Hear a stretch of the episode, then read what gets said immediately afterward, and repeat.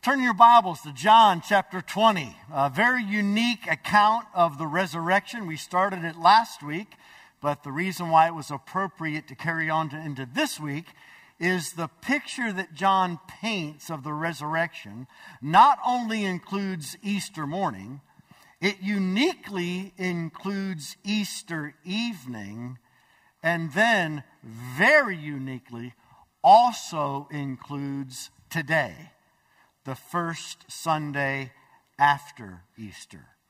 Now, on the surface, the picture that John paints reveals the disciples in great pain, deep struggle, suffering, confusion, fear,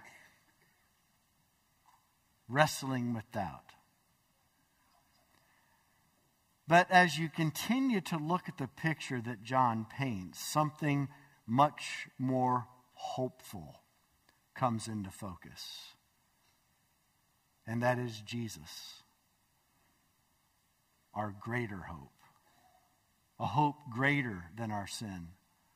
A hope that is always present in the pictures of our lives, even when we seem to be consumed with pain and sin and failure. Now, one of the ways we illustrated how Jesus is always present with us in our struggle was I showed you a painting of Rembrandt's Genesis 22 with Abraham and Isaac.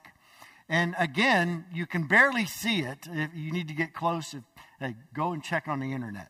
But uh, this is Abraham and Isaac. The angel stops Abraham from uh, sacrificing Isaac. And then just to the left of the sheaf, you can see a ram in the thicket. And so, right in the midst of Abraham's trial, Jesus was with him all the time. And that's the same painting John gives us in John chapter 20. In the midst of our confusion and pain and suffering and sin, Jesus is with us. There's another painting that I've used before. I want to show it again. It's from Numbers 21. This is a Russian artist, and Jesus is also clearly present amidst the sin, the suffering, the pain, even the death of God's people. Do you see Jesus? It's there very clearly. Well, in John 3:14, Jesus says, "As Moses lifted up the serpent in the wilderness." See it there in the top left corner? As Moses lifted up the serpent in the wilderness, so must the Son of Man be lifted up, that whoever believes in him will never perish, but will have everlasting life. All through scripture, we are reminded again and again and again through the paintings of God's Word that in the midst of our suffering and sin and brokenness and pain, Jesus is right there with us. And that leads to great reason for hope. Our focus this morning is our greater hope in the resurrected Jesus. Let's all stand and hear God's word. Let's stand out of reverence and may our hearts actually reflect. Do you think about that ever, by the way? You know, sometimes tradition just becomes old hat. But when we stand, that's what you do. If someone great walks into a room, you stand. May our hearts really reflect the postures of our bodies. May we reverence God's word. John 20, 19 to 31. On the evening of that day, the first day of the week, that's Easter night, the doors being locked where the disciples were for fear of the Jews, Jesus came and stood among them and said to them, Peace be with you. When he had said this, he showed them his hands and his side. Then the disciples were glad when they saw the Lord. Jesus said to them again, Peace be with you. As the Father has sent me, even so I am sending you. And when he had said this, he breathed on them and said to them, Receive the Holy Spirit. If you forgive the sins of any, they are forgiven them. If you withhold forgiveness from any, it is withheld. Now, Thomas, one of the twelve, called the twin, was not with them when Jesus came. So the other disciples told him, We have seen the Lord. But he said to them, Unless I see in his hands the mark of the nails, and place my finger into the mark of the nails, and place my hand into his side, I will never believe. Eight days later, that's today, the first Sunday after Easter, his disciples were inside again, and Thomas was with them. Although the doors were locked, Jesus came and stood among them and said, Peace be with you. Then he said to Thomas, Put your finger here and see my hands, and put out your hand and place it in my side. Do not disbelieve, but believe. Thomas answered him, My Lord and my God. Jesus said to him, Have you believed because you have seen me? Blessed are those who have not seen and yet have believed. Now, Jesus did many other signs in the presence of the disciples, which are not written in this book, but these are written so that you may believe that Jesus is the Christ, the Son of God, and that by believing you may have life in his name. May God bless the hearing and teaching of his inspired, infallible, inerrant, and authoritative word. This is God's word. He gave it to us because he loves us. He wants us to believe in the name of the Son of God. And believing, He wants us to experience life. And He wants us to grow every single day in hope in the midst of our pain and suffering and sin and brokenness and failure. Let's pray. Father, we take our place, if we're honest and humble alongside the disciples. And we desperately need to see the picture of your presence in the pictures of our brokenness. So come, Holy Spirit, encourage our hearts. In Jesus' name, amen. Go ahead and have a seat. so there are three titles of Jesus in this text. John paints three different pictures of Jesus that we might have hope. And the whole point of this passage is, is John is calling us to sing that old scripture song Turn your eyes upon Jesus, look full in his wonderful face, and the things of earth will grow strangely dim in the light of his glory and grace. Last week we looked at the need to turn our eyes upon Jesus our merciful God. We pick up this morning with the need to turn your eyes upon Jesus, your faithful Messiah. I just read that Jesus uh, did many, many other things that John didn't record in the Gospels, but John says in verses 30 and 31 These things that I did record were written that you might believe that Jesus is the Christ. That's the word for the Messiah, the anointed one the one who would come to fulfill all righteousness. Jesus, in this passage, is painted for us as our faithful Messiah that we might find hope in the struggles of life. All through this passage, Jesus fulfills statements, maybe better put, promises that he gave during his last hours of life to the disciples. Jesus engages, if you look closely, in a series of actions and speaks a series of words that remind the disciples and us that Jesus was faithful to every single thing he promised. For instance, look at verse 19. Jesus came and stood among them. In John 14, Jesus says, I will come to you. I will not leave you as orphans. I will come to you. And now he's fulfilling the word. Listen, the reason why the disciples were hiding in fear and cowering in confusion was precisely because they were living as orphans. They thought they were abandoned. And Jesus comes to them in their doubt, comes to them in their fear. You know, I struggle with thinking that I need to deserve Jesus to come. And that he's resistant to come, he stays away if what he meets in my heart is unbelief or doubt. And John paints a completely different picture. Jesus is simply reflecting the heart of the Father here. What, what's the worst mistake, the worst failure, the worst sin in all of human history? It's actually an easy answer. When Adam rebelled against God and ate the forbidden fruit, that was the source and wellspring of every awful sin that's ever been committed in the history of humanity. So, if there was ever a time for God to stay away, for God not to come, for God to abandon people and let them be street children and orphans, it was Genesis 3. And yet, what do we see?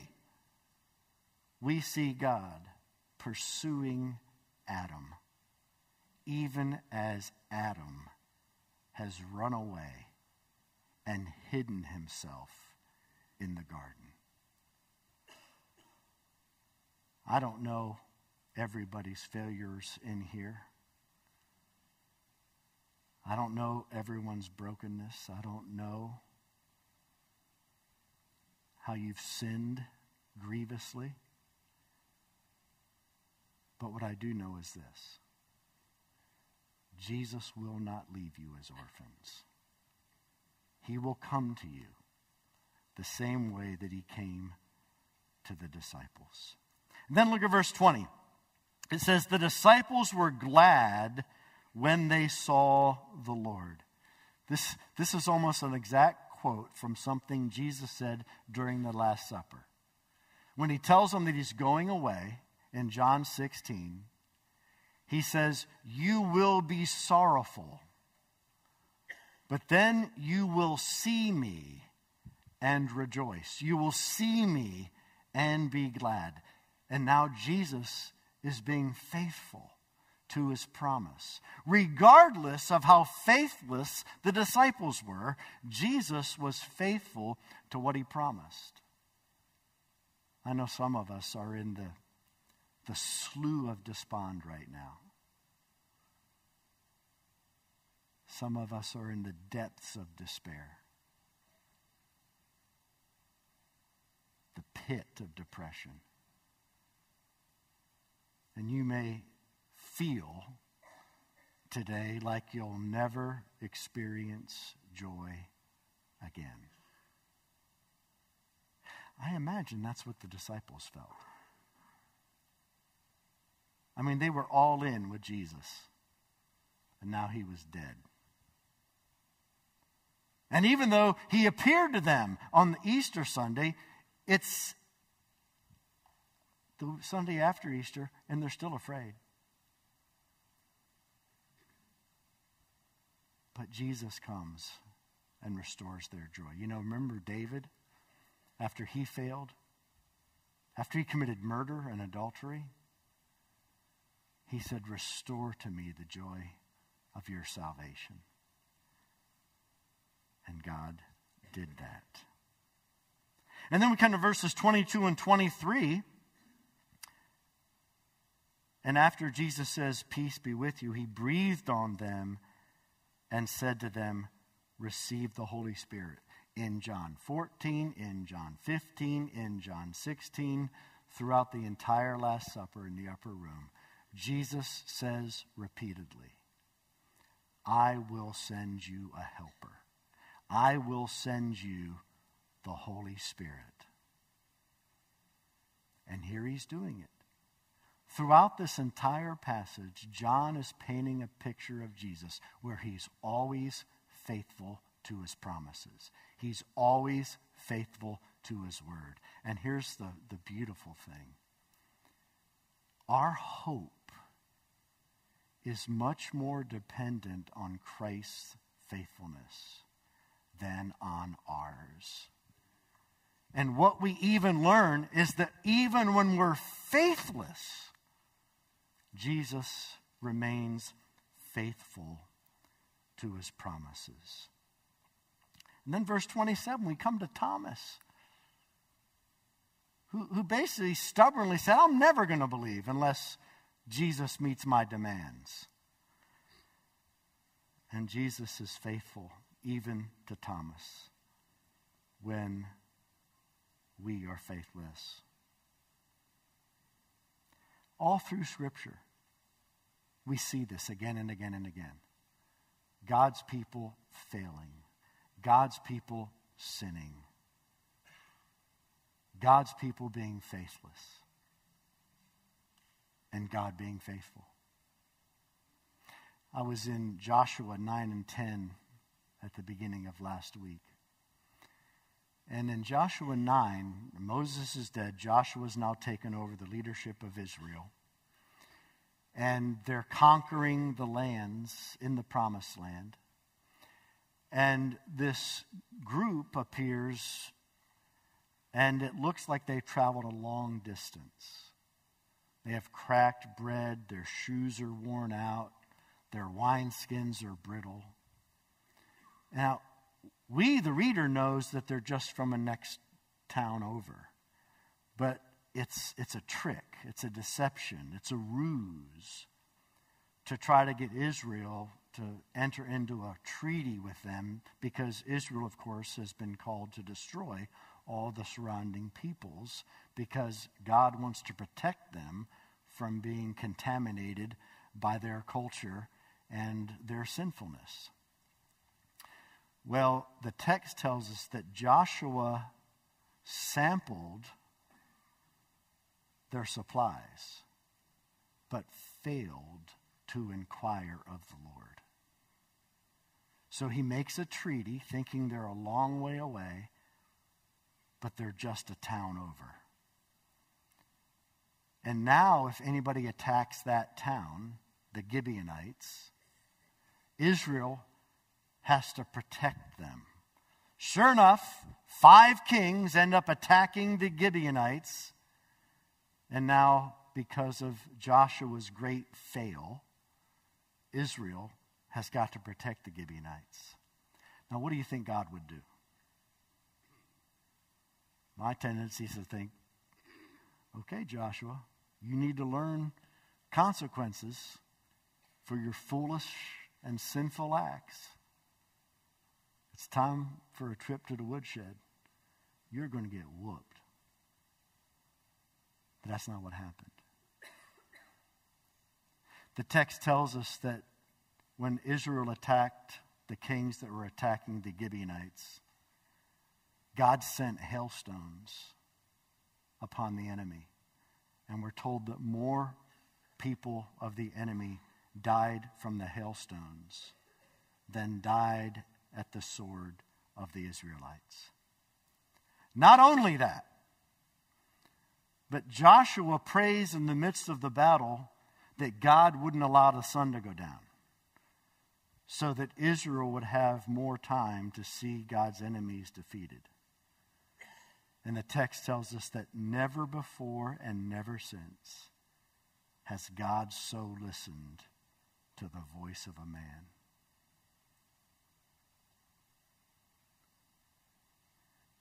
Wait a minute.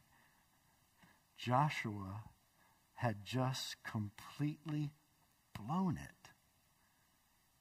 Total fail. Didn't inquire of God. But God was faithful, even when Joshua was faithless. And are you not glad?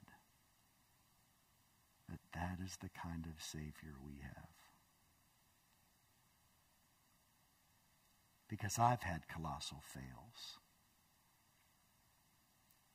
And my tendency is always that God does this. And even if I repent, I've got to feel bad enough, long enough, before I'll think that God will hear my prayers. Maybe you're like that too. The picture John paints is that we have a faithful Messiah who was always faithful to his promises, even in the midst of our fails. Turn your eyes upon Jesus, your merciful God. Turn your eyes upon Jesus, your faithful Messiah. Thirdly, turn your eyes upon Jesus, your inspiring Lord. Now, don't think for a moment as we talk about mercy and faithfulness that there aren't consequences to sin. And don't think for a moment that even though God's a merciful God and God is a faithful God, that He isn't calling us to deeper growth and deeper faith. Jesus is full of grace and truth. As we say around here at Oak Mountain, grace has teeth. It calls us to more. So in verse 25, Thomas says, Unless I see, I won't believe. So the, the, the, the inspiring Lord shows up to Thomas. He shows mercy, he is faithful, but then look what he says in verse 21 Thomas, stop being unbelieving and start believing. He's gracious, he's kind, but he is firm. Thomas, stop your unbelief and start trusting. You see, our merciful God and our faithful Messiah love us just the way we are. But our inspiring Lord loves us too much to leave us the way we are. Jesus is committed to our transformation. Jesus is committed to our progressive sanctification. Jesus is committed to us becoming daily more like Him. So you have the hope of mercy, and God will be faithful to you. But where is He calling you to more? In what area of your life is Jesus saying, stop being unbelieving and start believing?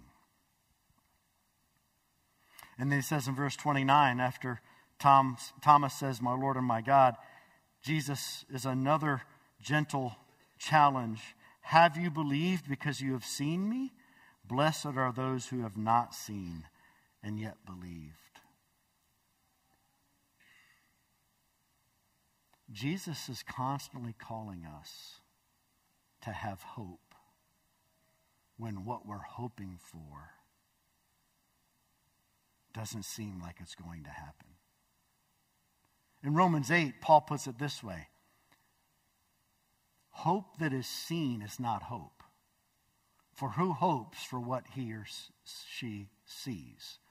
See, if, it's not hope if it's a reality that you're experiencing that's fulfilled. It's, it's only hope when you don't see it and you wait patiently for it. And God never says that hope is easy. Remember the picture I showed earlier of um, Theodore Bruni, the, the bronze serpent? Okay, they were commanded to turn their eyes upon Jesus. Now, do you realize what's going on? Let me, let me try. They are surrounded by snakes. There's snakes falling from heaven. There's snakes hanging off of people's arms. How distracted from looking to Jesus do you think they were? How hard do you think it would be to turn your eyes upon Jesus when you're surrounded by striking snakes? Or when you're babies are being struck at by venomous serpents? Or when your loved ones are dying next to you from snake bites? Turn your eyes upon Jesus. God never said it was going to be easy. So I don't know how the Lord's calling you to more this morning. But, but what he wants us to do is confess with Thomas, my Lord and my God. See, it's one thing to say that we want to love Jesus as Savior. It's a whole other thing altogether to be willing to follow him as Lord. And frankly, Jesus doesn't offer another option. Jesus is not divisible. He can't be trusted as Savior and not be followed as Lord. And Jesus is saying, stop your holding back and surrender all. Remember that hymn, that Easter hymn, When I Survey the Wondrous Cross? on which the Prince of Glory died. And one of the phrases at the end is Love so amazing, so divine, demands my soul, my life, my all. You know, it's really great. In the painting we get of Thomas's life, he responded to the inspiring Lord's challenge. And if you look at the bigger picture of Thomas's life, it gets more amazing. Tradition tells us that Thomas arrived in India around 52 AD. Now, one of the reasons we know this is likely very true is because there is a section of Southeast Asia, Southeast India, uh, where there are churches and relics that bear Thomas's name. And also, interestingly, in that particular area in southeast India, there are names recorded back to the first century where Christians, upon their baptisms, were given the name Thomas. There's also the tradition that Hindu priests in 72 AD martyred Thomas by the spear. You can imagine why. Thomas had been preaching grace there for 20 years, and karma and grace just don't mix. Karma is you get only what you deserve, grace is you get what you could never deserve. Thomas was transformed by the mercy of God and the faithfulness of God. And yes, the inspiring challenge of God. And all because Thomas chose, by God's grace, to turn his eyes upon Jesus. We're going to close this morning before we come to the table the same way we closed last week, and that is with singing that beautiful chorus Turn Your Eyes Upon Jesus.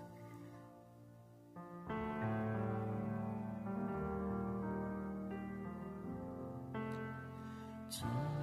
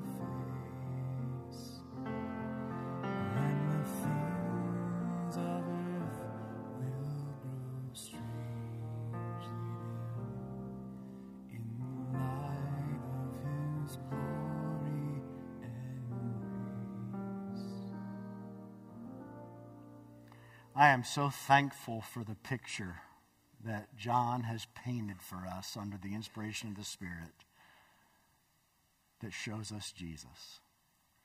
God loves to paint for his children pictures of our Messiah. And one of the greatest pictures he's ever painted we're called to celebrate continually. And that's the picture of Jesus at the Lord's Supper. On the night in which Christ was betrayed, he took bread and he broke it. And he said, This is my body given for you. Eat this in remembrance of me. Then after supper, he took the cup and he said, This cup is the new covenant in my blood, poured out for the remission of sins of many. Drink from it, all of you, and give thanks. And, and as we talked about the Messiah's faithfulness this morning, it, it's the covenant of grace that God is faithful to. Because of Messiah's wounds, God has promised that he will fulfill his covenant in our lives. Let's pray. God, we ask you now to set apart these elements from their common use. We understand they remain bread and the fruit of the vine, and yet we also know that they are not mere symbols and not merely a picture, but that Jesus, you are truly spiritually present through this sacrament to nourish your people and yes, sometimes even discipline as well. So we pray, help us to examine our hearts and give us hope. In Jesus' name.